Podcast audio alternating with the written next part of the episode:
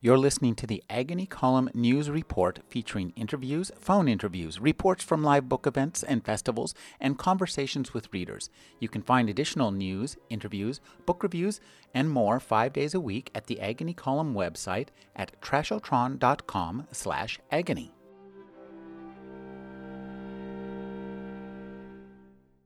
Clive Barker is an internationally acclaimed writer, director, artist, and playwright. His latest novel is Mr. B. Gone. Thank you for joining me, Clive. Very happy to be here. Clive, I wanted to talk to you first about Mr. B. Gone because Sure. it's an interesting novel and, and it deals with something that I find personally fascinating, which is the invention of the printing press and the way that changed the world, and not just the world, the way it changed humanity. It's, you know, this is interesting because you're actually the first person talking about this book who actually goes to what the book is actually about.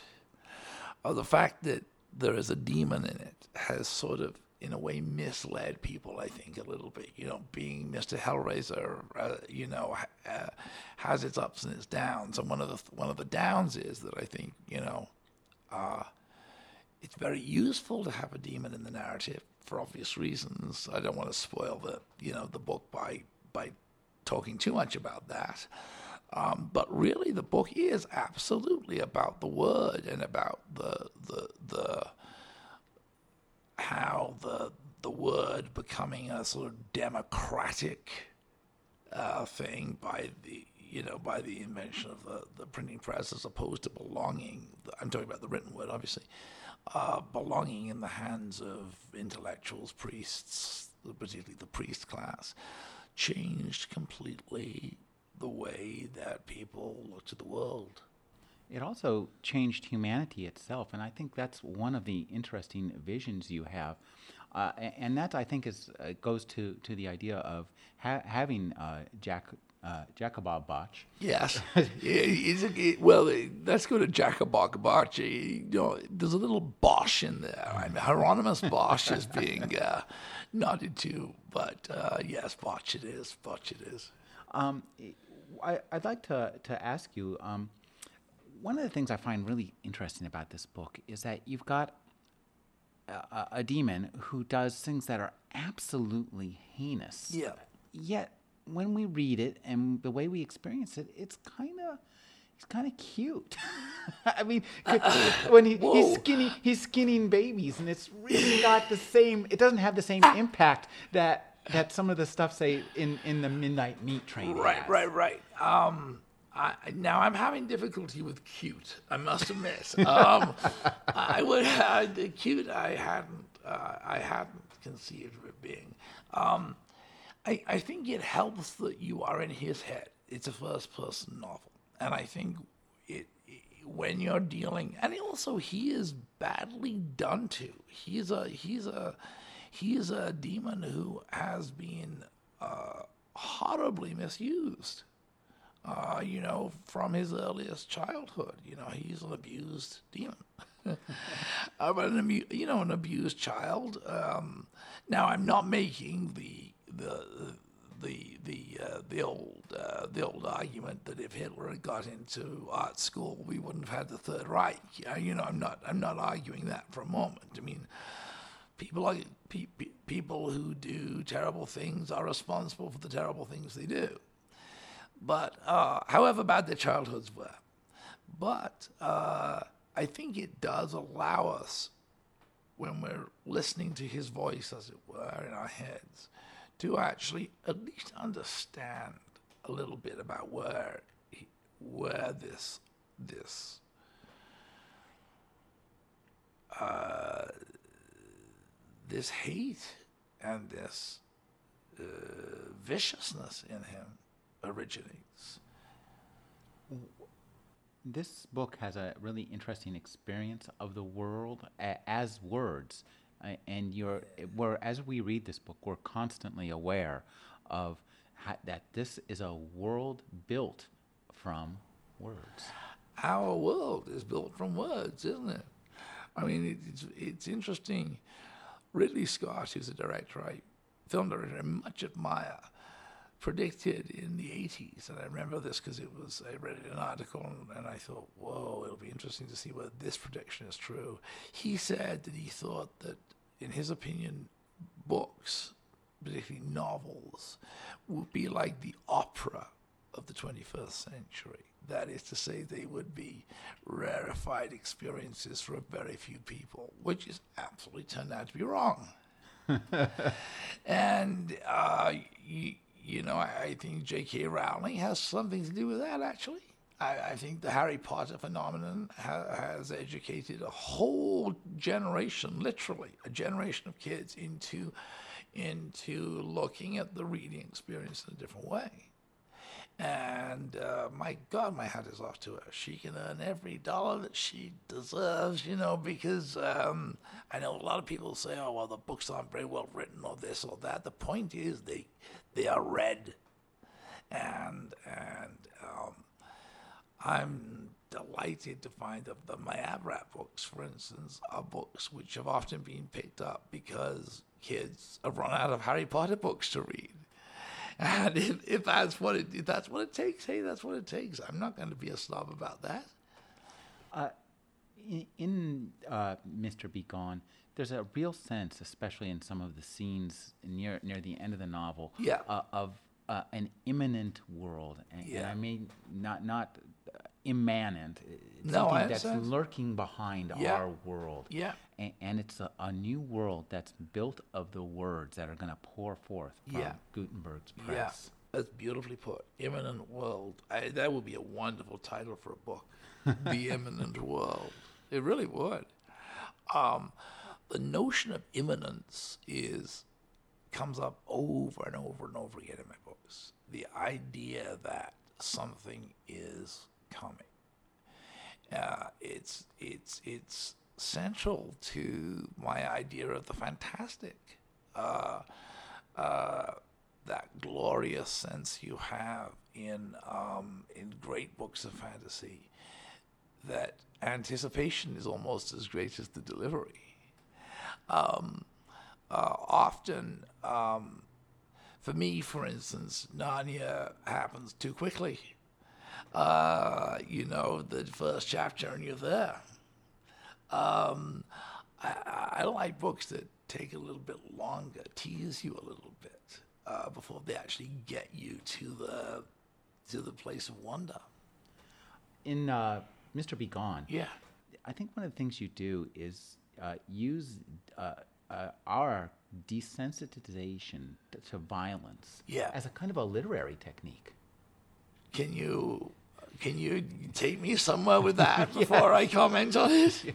Well, uh, because um, uh, we, we're, we're immersed from the get go, we Yeah. start in the lowest depths of hell. Yeah, and, and ascend towards the world. So this is a this offers us by the time we get to to reality, which is a pretty brutal reality Yeah. compared to ours right Yeah, now. yeah. Um, it's looking pretty good. Well, you know that, that's interesting because you know I'm I'm very interested in the medieval world, and it, whoa, was it a brutal place? I mean, you know, we, we, we get representations of it in uh, uh, in movies, and I've always said that one of the people who gets closest to it is actually Terry Gilliam. Uh, Gilliam, uh, in his comedic way, um, actually evokes very well in, say, Jabberwocky, the sense of mud and dirt and flatulence and filth that is that was that world. Yeah, people were living uh, cheek by jowl with excrement and and and and and stench and and and sickness and you're right when you say uh, you know it's very different from our own world. I think movies very often give us such a cleaned up version. I was talking to uh, uh, Walter Parkes, who was one of the producers of Gladiator, and I was going to do a project with the guys over at DreamWorks, who actually didn't come through, but but uh, uh, we were talking about Gladiator, which is a picture I admired a great deal, and and I said, we were talking about how much research they'd done. They'd done incredible amounts of research uh, to, to, to make the, you know, to give the movie veracity. And he said, well, the only thing that we couldn't really get true was the violence. And I said, well, there is an astonishing amount of violence in the picture, Walter. He said, yes, but, you know, when we looked into it in depth, I mean, we, we, we produced 1% on the screen of what was really going on. And, you know, um, having since done for another project a, a lot of research into not only the Roman era, but actually again into the medieval era, uh, era for, for Mr. B. Gone, I don't think we can even begin to imagine how, well, let, you know, let's talk about the most sensitive of, of, of our senses, our noses. Um, uh, people are always surprised that is the most sensitive of our senses, but it is. We get, we get huge amounts of information from our, our noses, and it, and they and it's a huge memory. Um, um, uh, uh, it pricks our memories. It, you know, it gives us, it takes us back to places. It's deep anchors in our memory. It really. I've just been uh, using uh, uh, baby oil for a project, and baby oil has a smell which Johnson Johnson baby oil has a smell which hasn't changed since I was a kid. And you open one of those bottles and instant instant childhood. Um, I digress. Um, uh, my point was going to be that, that, that, that you know we we can't uh, uh, evoke in cinema um, or even on the page, though I try, the, the, the profundity of the disgust that, that, that we would feel if we were to step into one of these worlds. Well, tell me about uh, how you did your research for Mr. B. Gone. Did, did you go, get to go view any first sources? Did you see a Gutenberg Bible? Yes. Uh, I've, I, I've, but I'd seen that. I mean, the, my, my I've always wanted to do something about Gutenberg. So that that the Gutenberg thing, a lot of that research had been done a long time ago. Oh, really? And so it's it's it's one of those ideas which has hung around in my head for a long time, waiting for the uh, the structure that was, you know, um, there's a real danger when you're writing uh, books about history, you know, uh, that, uh, that they become um, um, just lists of your researches. Uh, right. And and I was and I, one of the reasons I waited such a long time was because it sort of gives you a a little bit of um, perspective on what you really want in the book and what you're just interested in because you're interested in it. I did a book called Galilee um, uh, a few years ago, I, uh, uh, and uh, when I'm finished with that, right, I will certainly uh, do the sequel. There's, there's going to be two books, and the first one is about uh, is about in part, um, rather is set in part in the Civil War and uh, uh, American Civil War, and I uh, had the great good fortune to uh, go to Bentonville, which is where the the last great battle of the Civil War place, and um, it was extraordinary to me. I mean, I, I, I get goosebumps thinking about um, the the experience of, of, of, going to that battlefield one Saturday, one bleak Saturday, with a friend of mine who was a lawyer in the Carolinas, and and uh, there is a uh, there is a small house which was used as the field hospital between the lines, so it was used by, by both the South and the North. Uh, uh, uh it's two rooms upstairs, two rooms downstairs. It was uh, uh, uh, owned by a reverend and his daughters. And when we got there, it was six o'clock on a, on a Saturday afternoon, and I can't do a southern accent. I wish I could, but there was a lovely sort of 17, 18 year old girl there who said she had a date, and would, would she mind? Would, would would we mind if we locked up after her? And um, there was nobody else uh, anywhere near the place, and uh,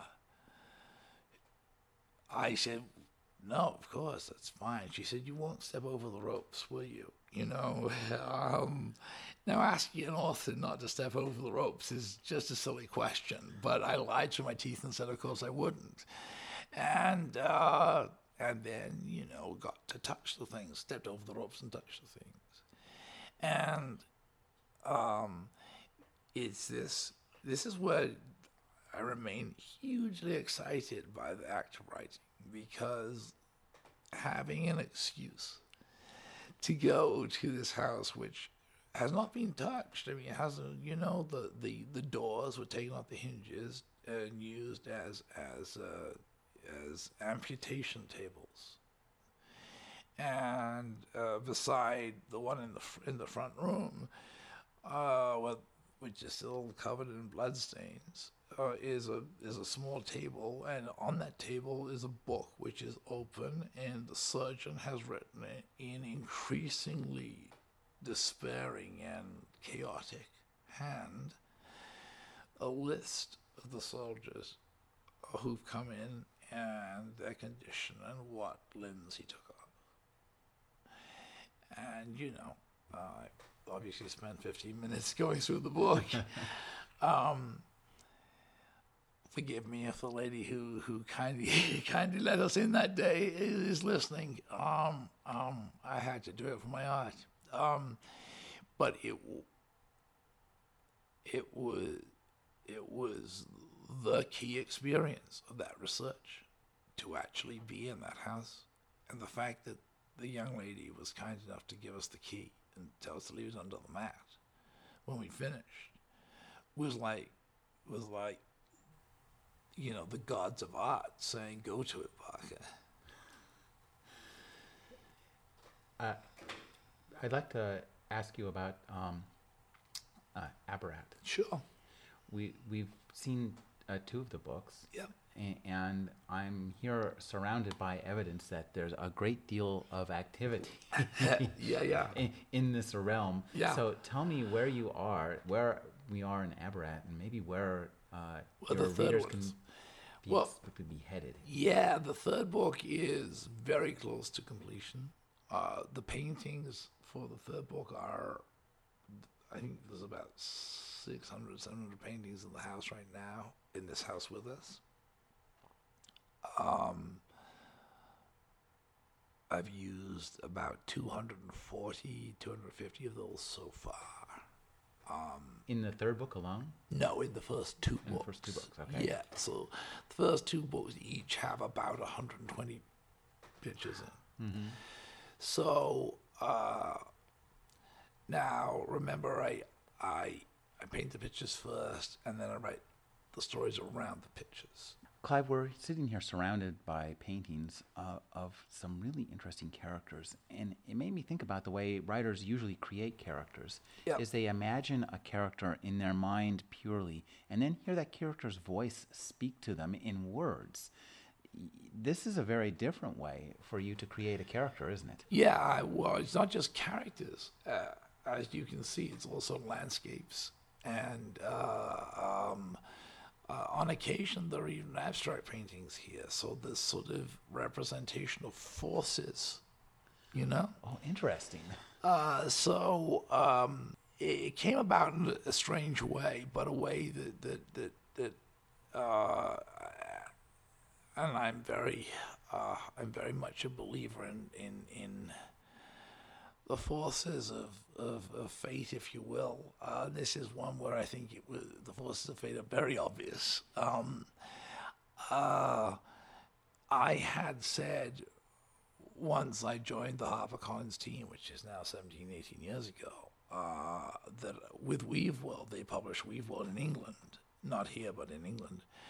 I said, you know, I, I, I want to do a series of books uh, let's take Narnia, which they also publish as as a sort of as a sort of rough model, a series of books that would be uh, uh, uh, connected uh, in terms of in terms of the narrative flow, but they wouldn't. But they would sort of be standalone as well, um, and and uh, I I want I, I wanted at that stage to. Uh, I, I, was thinking I was going to do two, perhaps three. Um, it's going to be five.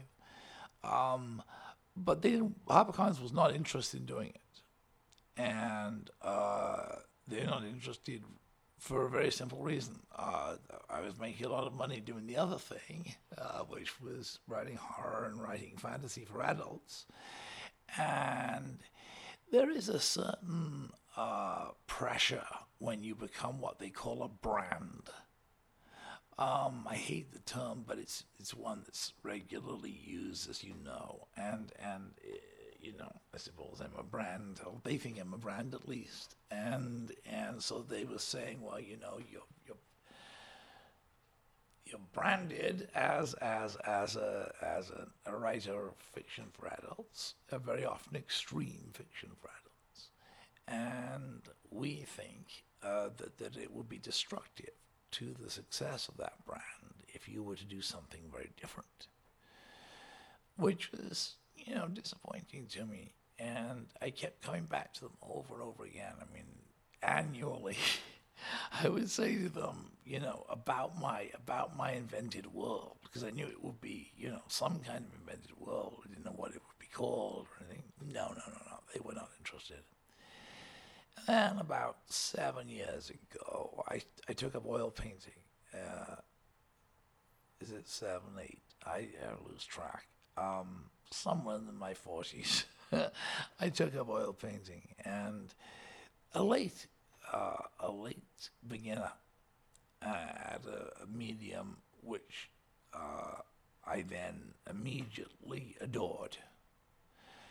And uh, one of the reasons I was a late beginner is because I didn't have a space to do it in, and and it's nice to have a big space where you can be really messy because I'm, as you know, as you can see, I paint big paintings, and um, I'm a sort of messy painter, and you can't do that in a little, you know, a little carpeted room somewhere in the in the house, you know it needed to be a space that I could really spread out in.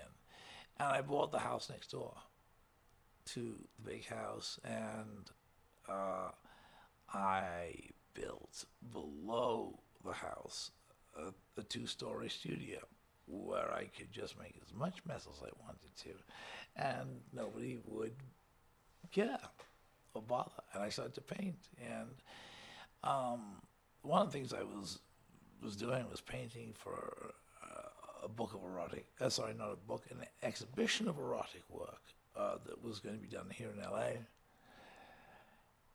And my heart, my heart wasn't in it. That may be the wrong piece of my anatomy, but my heart wasn't in it. And and and I started to paint very different pictures, things that firstly were very different from anything I, would really done before in any medium. And secondly, things were, certainly weren't erotic. And they started to flow very fast. And I mean, it was a bit like a dam breaking.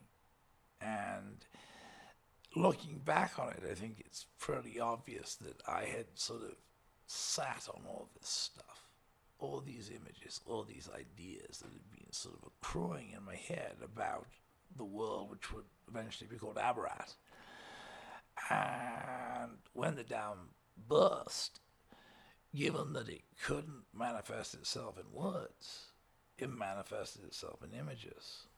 Hmm.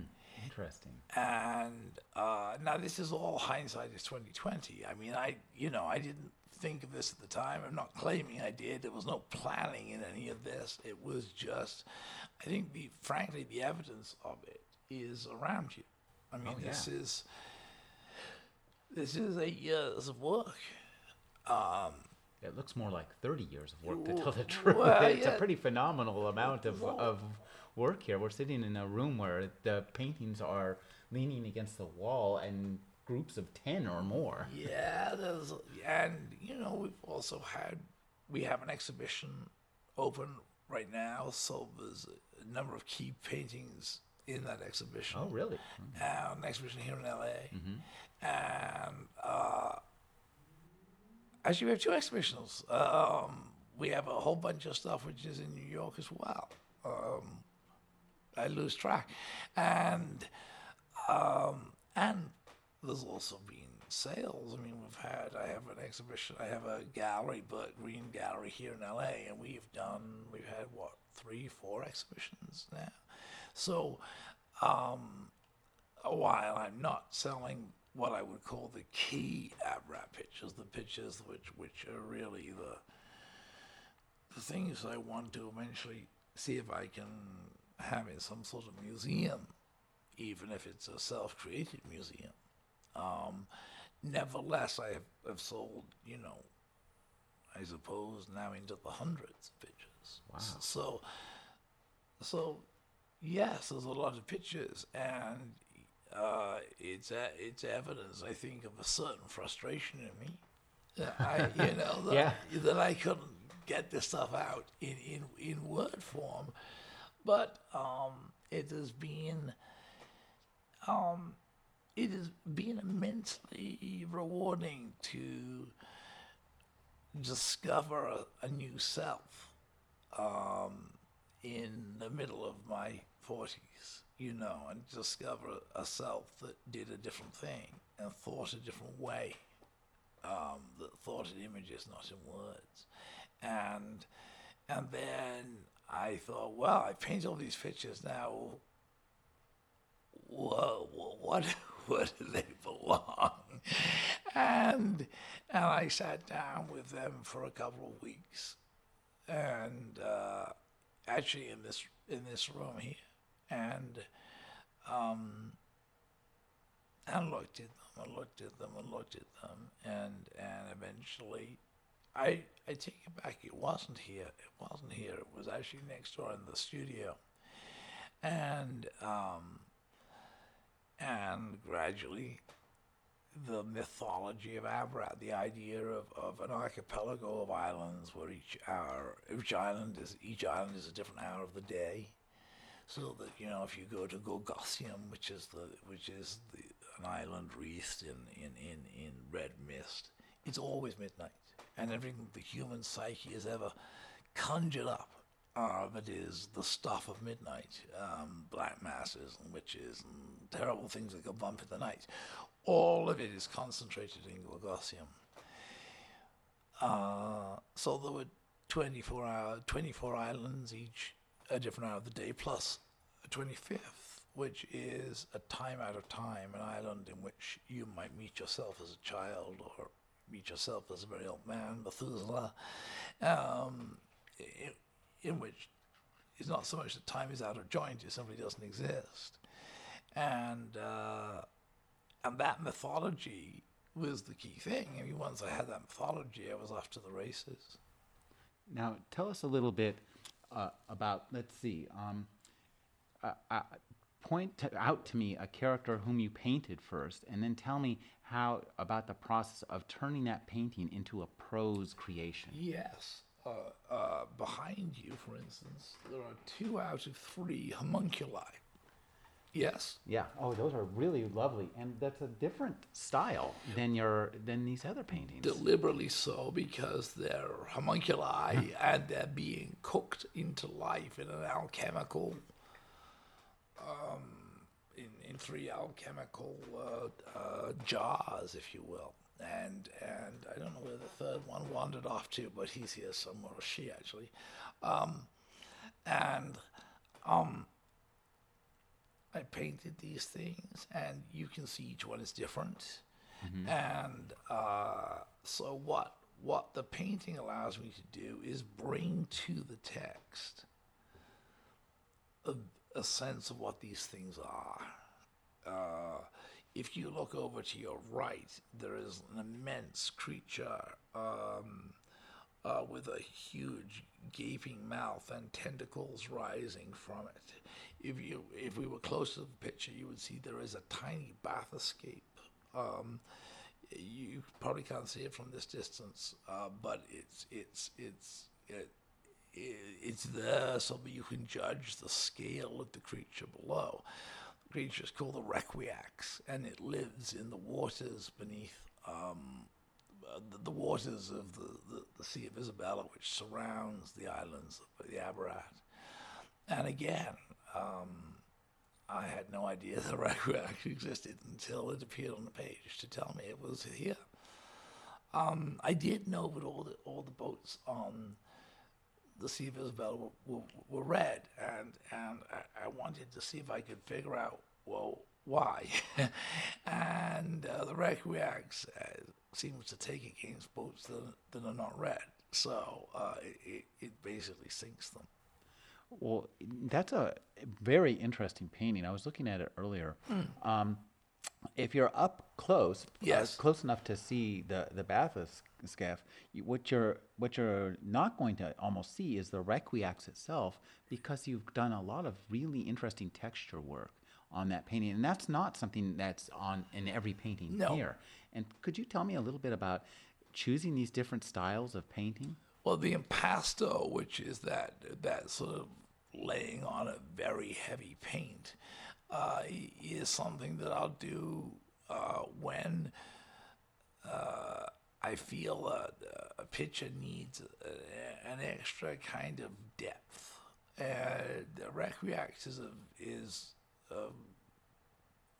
one of the villains of the piece, if you will, and uh, it uh, it needed it, I felt it needed to be painted in a different way. Uh, let me just see if okay on over here uh, there's a, there's a, a landscape uh, which actually is painted in a much gentler fashion. Yeah, no, it's it's pretty. Yeah, uh, even though there are two demons squatting on the, um, but but uh, thank you. Yes, I mean it's it's it's certainly intended to be pretty. Uh, above the door over there, there's a square, twenty four by twenty four again picture with the with the the sort of coral colored sky and the and the stunted tree, which again I, I, I think you would probably say was a pretty picture. Oh yeah, no, yeah.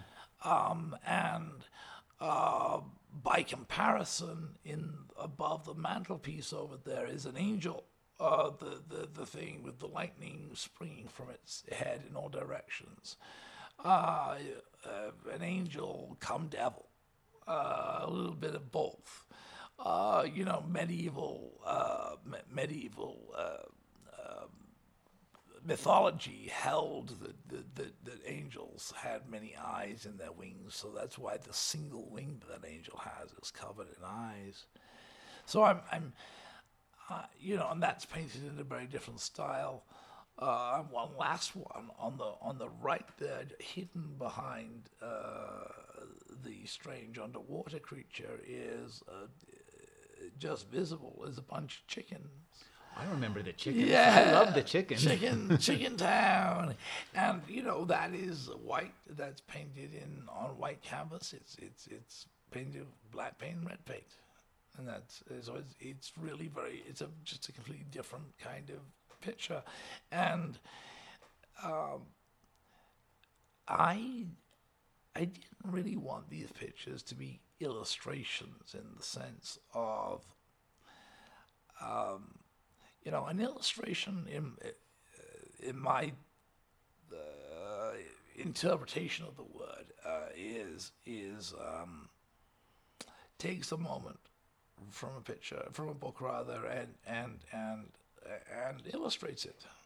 And I, I, firstly, I couldn't do that because the painting preceded the moment. Mm. And secondly, I wanted the paintings to live as paintings. I want I want people to be able to. I, I would hope that basically looking around, you could pretty much have any of these pictures on your wall without needing to know No, they're all beautiful. I mean, and and, and Yeah, I, I, thank you. That's, when they're, when they're not like completely scarily Right, right, right, right. but yes, but, but you don't need to know about Abarat uh, No, to no. In, to enjoy them. I think. I hope.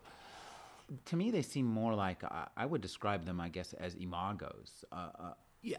as, as as a deep image from whence the story wells. I think that's absolutely right. They're they're the ur text. Mm-hmm. Um, um, they're the they're the the the app. They're the origin of the whole darn thing, and they have made me investigate uh, the narrative process in a completely different way. Um, I won't ever do it again because the workload has been a little overwhelming. You're talking about 600 paintings that are what uh, most of these are uh, four feet by five feet. Is that Uh, 48, 48 by 60, that's right. Yeah, yeah, yeah. so? Th- those that's a lot of painting. That's a lot of work. yeah, yeah, yeah, it's a work. Yeah, but it's, it's, it's, it has been creatively the most exciting adventure of my life. Well, I can see now. I'm wondering, do you know if anybody else has ever created a a, a book in this manner to have painted the the imagos from whence the narrative stems, and then to have gone back and backtracked and written the text? I've certainly looked around, but I haven't been able to find anybody. Now, that isn't to say that it hasn't happened. I just haven't. Do you know of anybody? No, no, I was I was No, if this no, I that you did. don't. I, I, I now, as I say, that isn't to say that. I, I think probably the likeliest place where it has happened is in children's books for a much younger audience, where perhaps there have been. Um, now I don't know this for a fact, um, but I can imagine, um, you know, sketches, uh, you know, by let's say a genius like Maurice Sendak, um, a sketch be- being the jumping off place for a story. Sure, sure. I'm, I'm doing something slightly different. I'm I'm painting a lot of pictures. yeah, no, that's obvious. And and and, I- and and here's the thing. I mean, even though there isn't literally room for all the paintings that I will paint in the five books, I mean, there isn't enough room in the five books for the paintings that are here, and I still have a lot more paintings to paint. There will be room eventually in the in what I'm calling the the, the Encyclopedia Aberrata. In my head, uh, a project is um, is forming, which will be when the five books are finished, um, a way to incorporate everything that you see around you. I, I, I would love to be able to put all of these book, all these pictures in the book, but it's in the books, the five books. But it's very expensive process to produce full color um, uh, books. So uh, there just and there just isn't going to be room. But eventually, whether I do it on as an online experience or whether we do it as, a, as some, you know, mega sixth book, which will um, be an encyclopedic um, um, uh, exploration. A guide to Abarat. Yeah. Everything about Abarat and a lot that didn't quite make it in Yeah, the books. Yeah, you've got it absolutely the right. flora and fauna. That's right, absolutely, and and that sort of excites me because I do know not not everything, but there's a lot of pictures here that I know a lot about, but I know that I'm not going to go with the books. Well, now how you're in? You're almost done with the third book. Is that? Yeah, is yeah, In the prose prose process, Yes, uh, well, the paintings are done. the paintings are done. Yeah. Now, uh, I'm wondering, uh, these books seem to be a, like a really remarkably complex project just to put one together. Once you have the words, once you have the pictures, how involved are you in the layout of these Oh, intimately. Uh, I I did not realize at all until um, until I started this process what how complex it was to make one of these books, and uh, and Joanna Cotler, who has her own imprint at HarperCollins, and uh, has guided me through this whole uh, ex- extraordinary experience, um, said, you know, it isn't done when you finish writing the words and painting the pictures. In fact, in some ways, it's only just beginning because now we have to put this into uh, a balanced, a, visually balanced book. Um, I'm finishing what is the middle book of the five, and it is the most ambitious of the narratives uh, so far. Um, um, and there's, I, I think the, just because there's this, this, this excuse the expression, I've got so many balls in the air, you know, I mean, there's so many narrative lines which have been um, begun um, in in the first two books, and I'm I'm um, uh, I I don't want to do what sometimes happens in series books, which is that the the middle books just tread water. I want to advance the narrative in a significant way. That means that people will die. Um, not an unusual experience in your books. I'm glad I'm not a character in one. Yeah, I, I am too. Actually, I I think I might I might ask to be let free, um, but uh, now obviously when you're writing for a younger audience, you you you you know you you have to be careful about stuff like death scenes, and one of the educations for me has been understanding how to write for, with the intensity that I, I want to write with um, for a younger audience, but you know, never condescending, never, never, never, um, um, uh, yeah, just talking down to the, to that readership. I think that would be offensive.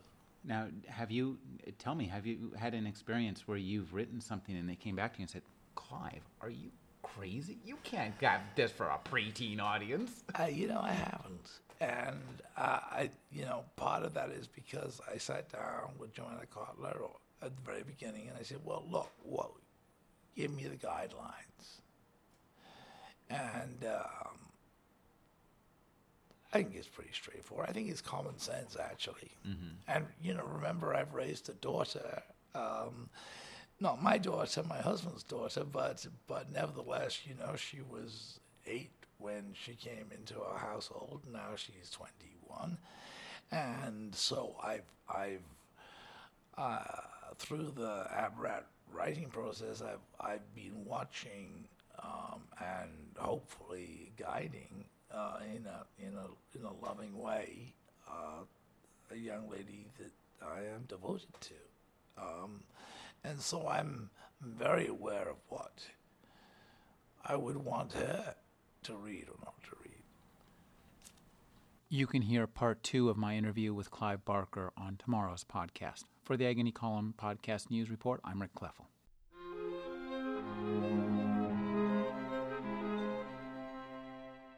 You're listening to the Agony Column News Report featuring interviews, phone interviews, reports from live book events and festivals, and conversations with readers. You can find additional news, interviews, book reviews, and more five days a week at the Agony Column website at trashotron.com slash agony.